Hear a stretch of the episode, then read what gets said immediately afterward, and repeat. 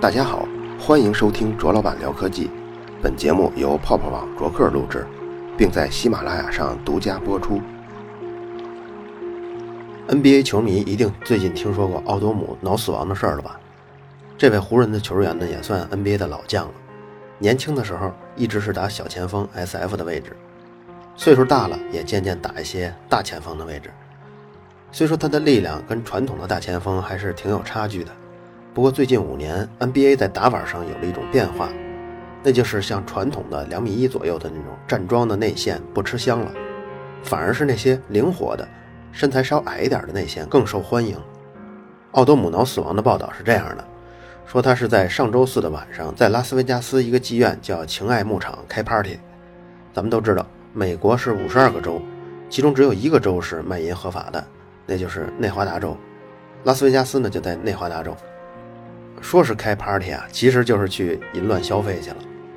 而且这一搞呢，从周四晚上一直狂欢到周二。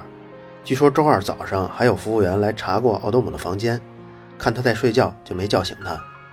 但是到了下午三点的时候，两个妓女去找他，才发现奥多姆已经不省人事了，嘴里跟鼻子里面都往外流粘液。妓院老板说，奥多姆这几天一共消费了七万五千美元，这几天还吃了很多的壮阳的草药，除此之外还有十片伟哥的仿制药。等急救车来了以后，发现他的手臂上还有针孔，看来奥多姆原来的毒瘾也犯了，注射的应该是可卡因。抢救了三天以后，说是脑死亡。那什么是脑死亡呢？就是因为缺氧导致的大脑已经不能工作了。大脑除了思维以外，还负责身体的一些必须的活动，比如像呼吸。所以奥多姆现在只能靠呼吸机来维持供氧。在某些国家的司法中，只要脑死亡就被定义成死亡了。而且医学界有这么一个共识，就是脑死亡是不可逆的。但是刚刚传来的一个消息，腾讯有报道说奥多姆已经醒过来了，而且还插着各种管子，但起码可以说话了。早上呢还向医生竖了大拇指，还抓住前妻的手，还向他问好。据医生说啊，他并没有长时间的断氧，在 VIP 房间发现他的时候，采样的血氧浓度是百分之三十八。当场抢救了几分钟以后，达到了百分之五十八，当然离正常值百分之九十以上还是挺远的。医生说，多亏他的大脑没有完全断氧，否则脑部肯定会受严重的损伤，甚至是脑死亡。奥多姆这个新闻呢，包含一些关键词，比如像壮阳的草药，还有伟哥的仿制药。这个伟哥呀，有不少故事，今天咱们就来聊聊它。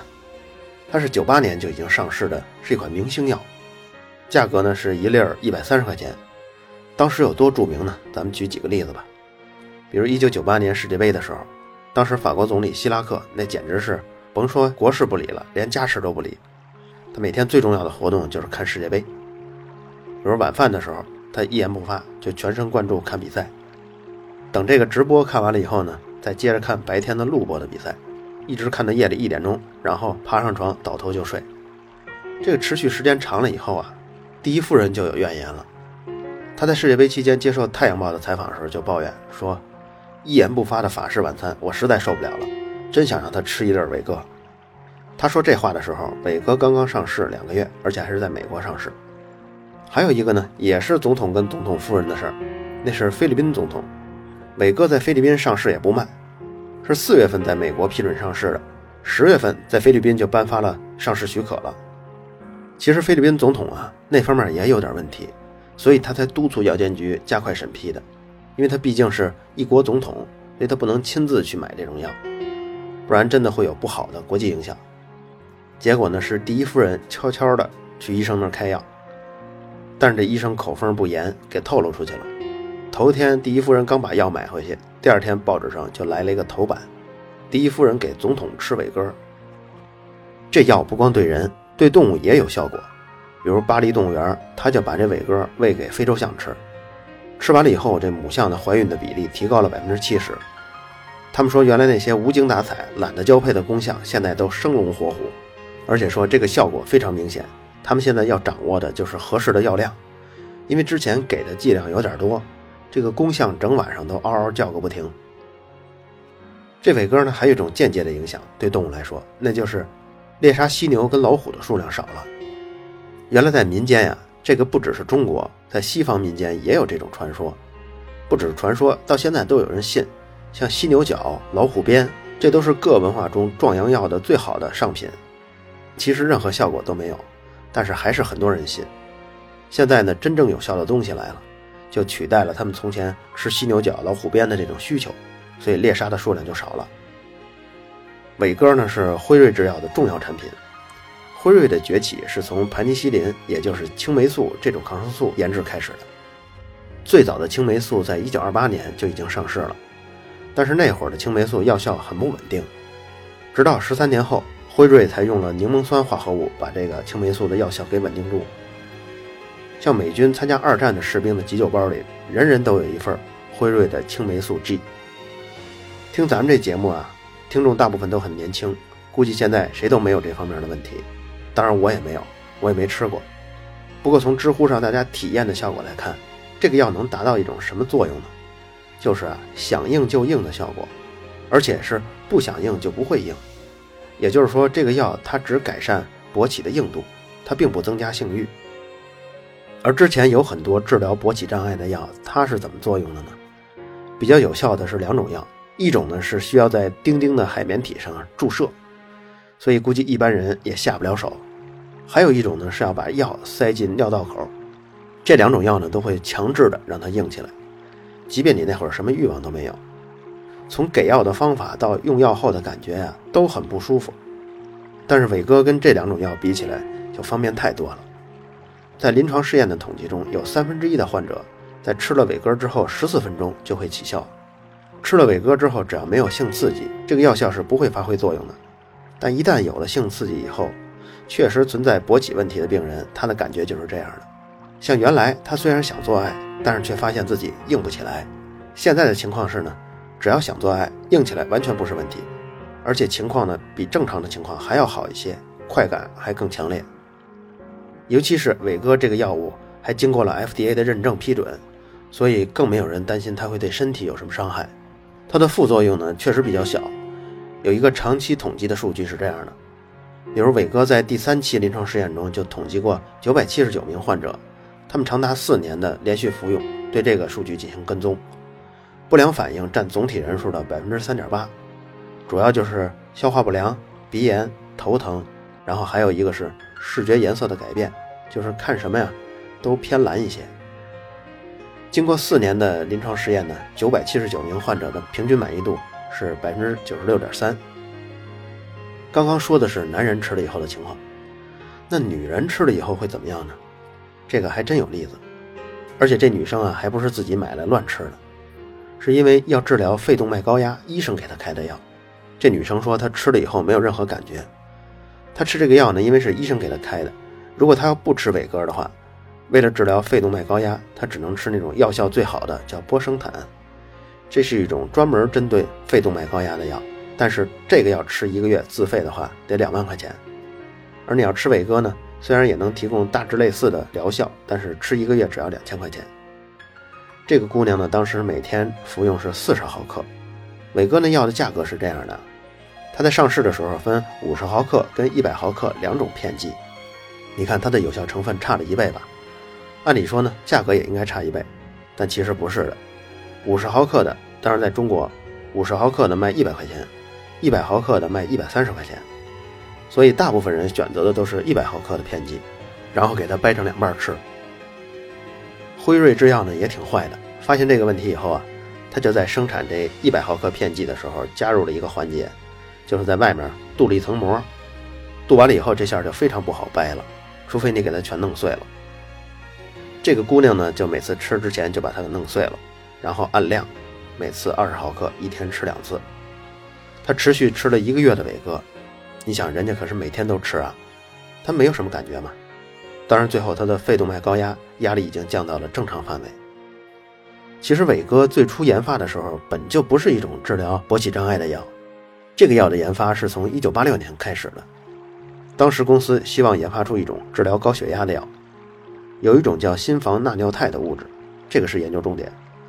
当时辉瑞的科学家认为，它能够促进肾脏释放钠离子，增加尿量跟流速，也能让平滑肌放松。血管壁呢就是平滑肌啊，所以它就能起到降血压的作用。心房纳尿肽呢，不是外界的一个什么东西，在我们身体内部就可以产生，它是在心脏肌肉中产生的一种激素。但你如果想要通过体外注射或者服用来增加心房纳尿肽的话，难度太大了。辉瑞的科学家就想到一个间接的方法来实现，他们想能不能找到一种物质，如果这种物质它能够影响心脏纳尿肽的活性，那就好了。这时候就需要化学家来出马研究了。人体的血管啊，平时大部分的时候都维持在一种收缩的状态，这个时候管径是比较窄的，也就是说压力比较大。当某一处的血管，比如血流量特别大的时候，从脑部就会发出一个信号。顺着神经就到了那儿的血管附近的神经细胞，这个神经细胞啊，专门有一类名字比较拗口，叫非肾上腺非胆碱能神经细胞。这个信号传达到这种细胞之后，会释放出一氧化氮。这附近的细胞一看，哎，一氧化氮来了，该干活了。干什么活呢？就开始制造一种叫环单磷酸鸟苷。这种东西它指挥血管壁，就告诉血管壁说，哎，你别绷着了，放松放松吧。血管壁收到这个消息以后就松弛下来了，舒张以后那儿的高压就得到了疏解，这就是血管舒张的过程。当然，血管还有一个紧缩的机制，这种机制靠着肌肉中磷酸二酯酶来完成，简称就叫 PDE。你可以把 PDE 当成一种坏人，它躲在肌肉里，只要它一发现让血管舒张的环单磷酸鸟苷，它只要一发现它就把它给干掉。所以呢。脑部只要把这个信号一终止，PDE 这个坏蛋就把存留的环单磷酸鸟苷就全都干掉了。于是血管呢就会慢慢的自行又收缩起来了。这收缩，高压又回来了。所以如果按照刚才这个过程呢，想降血压可以通过两个方向来入手。一个方向呢是想方设法让环单磷酸鸟苷增加，这样能不断的舒缓血管。另一个方向呢，就是想办法让那个 PDE 这个坏人把他控制住，让他不能随便去干坏事儿。当时辉瑞制药选择的就是第二种方式，抑制 PDE 这条路。做着做着呢，他们发现啊，最初发现的坏人 PDE 不止一种，一共有五种呢。他们这五种虽然长得像，但是其中专门负责干掉环单磷酸鸟苷的，只有其中那个第五种，他专门干这坏事儿。所以你只有抑制 PDE 五才能缓解高压，你要是抑制 PDE 一二三四那都没用。虽然刚刚咱们一直用血管来说这个起效过程，但辉瑞制药的科学家最初走的方向是反的。他们最初认为这个 PDE 五是在肾脏里的，直到后来才发现原来整个机制是在血管壁中才完成的。把这些都弄懂了以后，科学家就在兔子身上做实验，这个实验一做就是三年。三年以后找到了一种小分子，它们只能抑制 PDE 五，而不会抑制一二三四，各方面的综合性能也不错。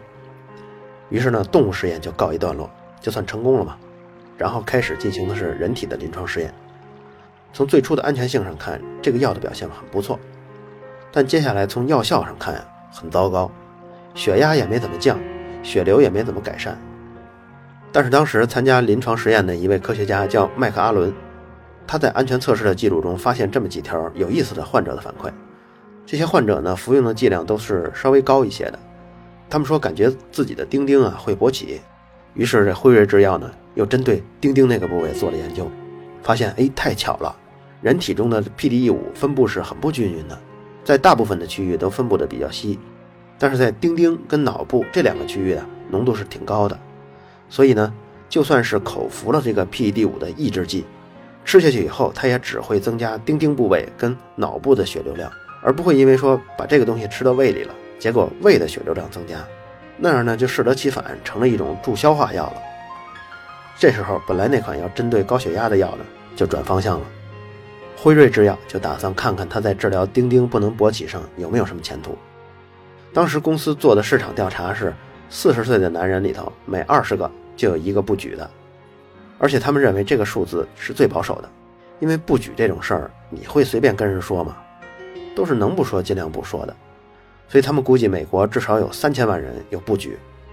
他们要是一年每人吃五十粒儿，然后一粒儿能赚十美元的话，那这就是一个一百五十亿美元的市场啊！这还仅仅是美国，这一算比治疗高血压的药物前景好多了，因为治疗高血压的药物实在太多了。一九九四年的时候，他们做了先期的研究，那次只有二十四个病人，结果分成两组，一组是吃药的，一组是吃安慰剂的。结果吃药的那组呢，吃完了以后，十个人都在只吃了一次之后就反馈说勃起功能明显好转了很多。作为对照组吃安慰剂的呢，那十二个病人，他们吃的这个药片外观跟伟哥是一样的，其实呢是面粉加白糖做的。这十二个人吃了以后呢，只有两个人反应有效果。说到这儿，我们可以停一下，咱们来关注一下这个安慰剂组。他们实际吃的呢就是那个面粉加白糖嘛。但是医生跟他们说的是参与一次临床实验，吃的药呢就是治疗丁丁不举的。虽然有六分之五的人吃了安慰剂是无效的，但是咱们要着眼那六分之一，他们可是有效的。很多慢性病跟丁丁不举都很像，病情是起起伏伏的，甚至有一些病，他病人的心理状态对疗效都会有很大的影响。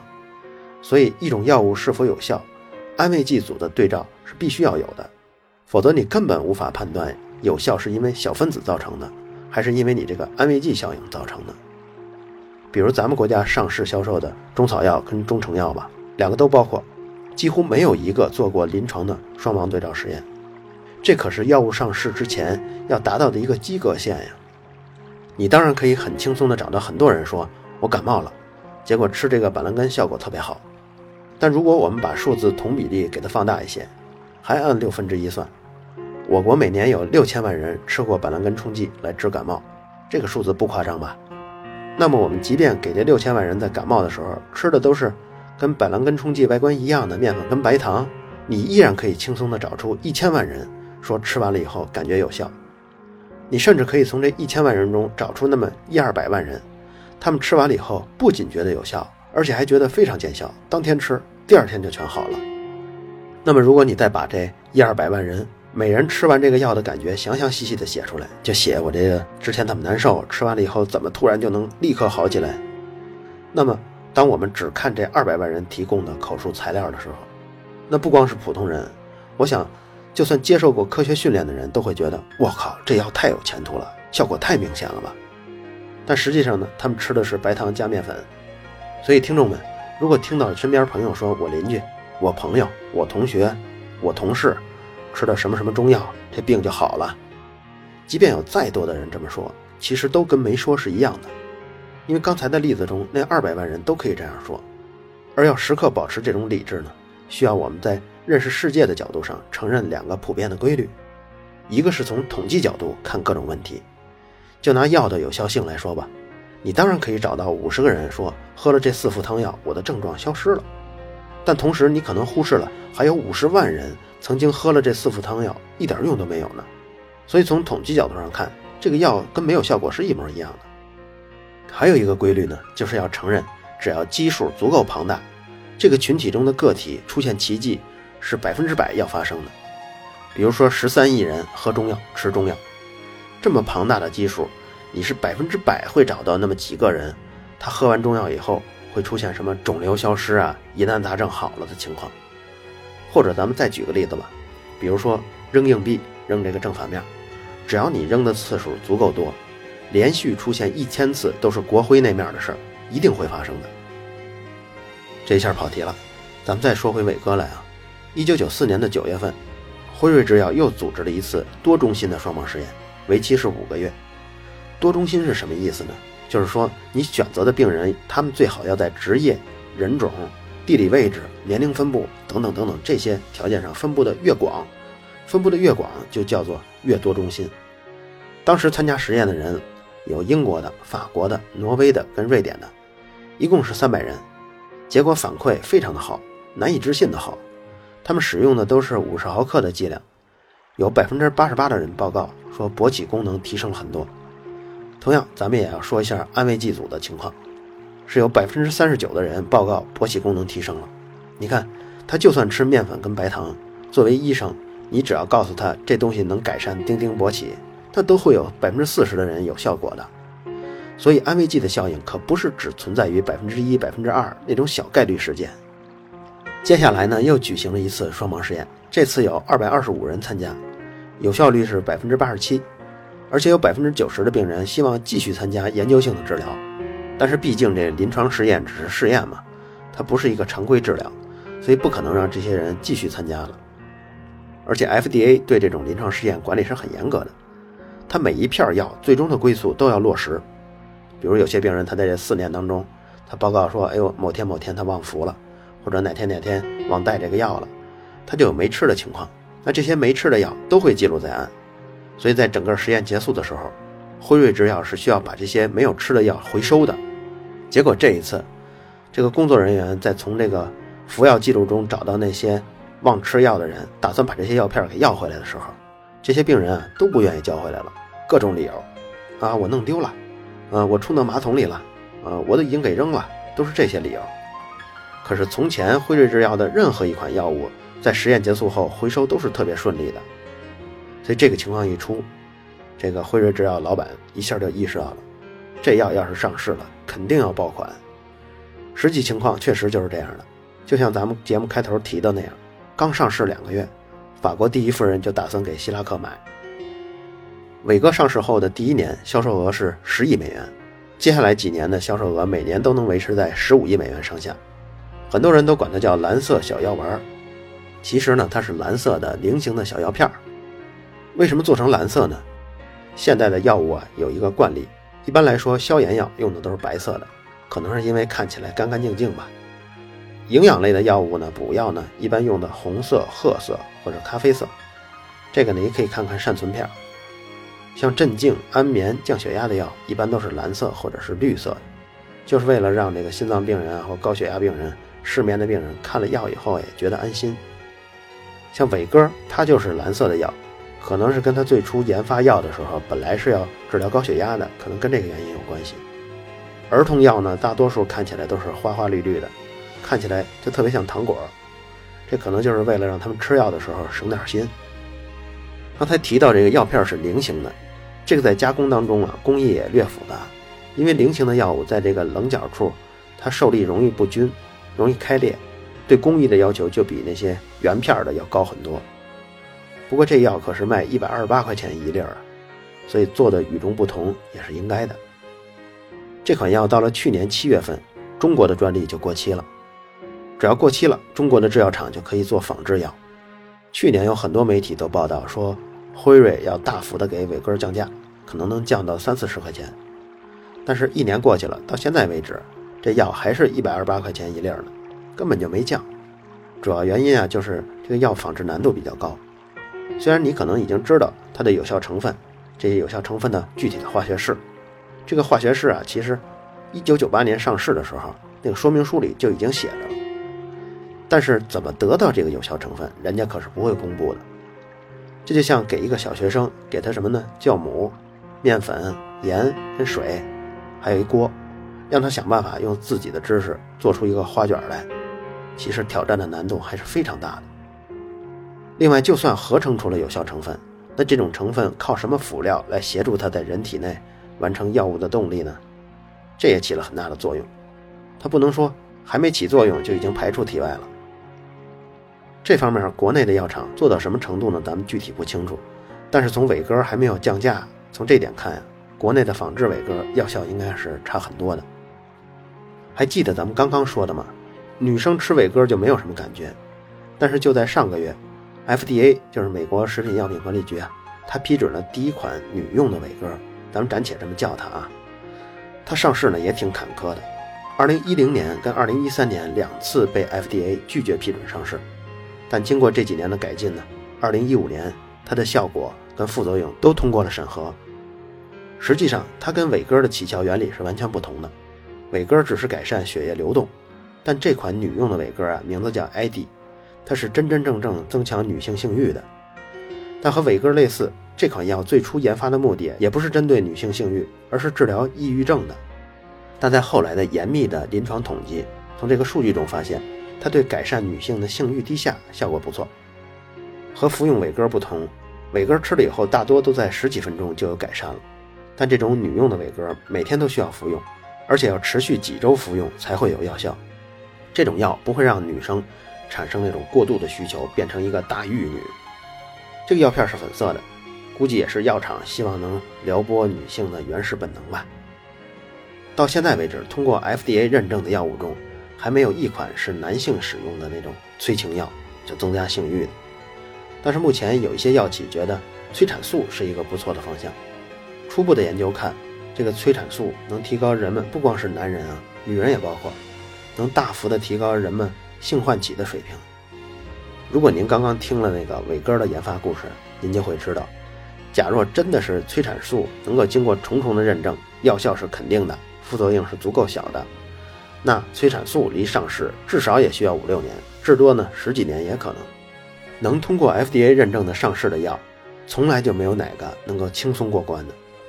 从申请研发到批准上市，平均需要花十一年、十亿美元的研发费用，而且上市之后还要持续监控不良反应，一旦出问题就要停售。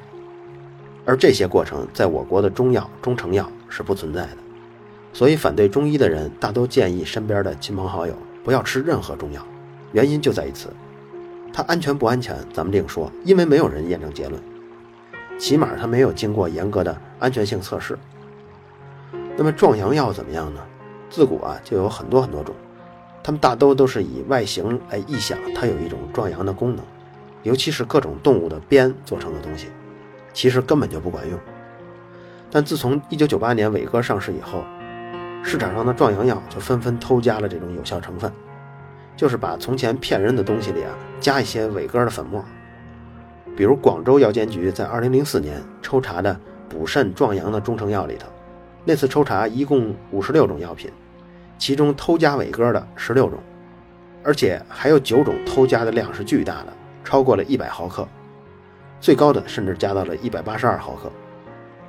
伟哥吃多了以后会造成血压的骤降，严重的呢会造成死亡。比如像奥多姆的报道中，妓院老板说他吃了十片的伟哥仿制药，当然美国的制药水平肯定是比咱们更高了，但三天里吃了这么多的药。而且还吃了声称是可以壮阳的草药，估计也是有类似舒张血管的作用，这就造成了奥多姆的血压下降、昏迷和供氧不足。幸好是因为他的身体素质强，而且还是强于绝大部分的专业运动员，否则这么一搞，真的就见阎王了。在录制的最后阶段，著名的篮球评论员苏群发了条微博，说奥多姆已经苏醒了，并且摆脱了呼吸机，开始自主呼吸。但仍处于危险期。虽然这一切都是真的，但我还是希望这是一场玩大了的真人秀。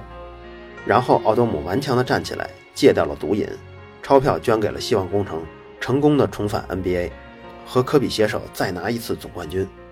如此惊险的真人秀，奥多姆成为新版的美国英雄。这期节目最后呢，我们把之前说的抽奖送书的听众选出来。一个是喜马拉雅平台的打释迦摩尼屁屁，一个是新浪微博上的人人都是梦想家 V。祝贺你们获得了《大象如何站在铅笔上》这本书，请你们尽快的把快递地址私信给我。好了，以上就是本期卓老板聊科技，在同名的微博和微信公众号历史消息中，还有其他更精彩的内容，期待您的关注。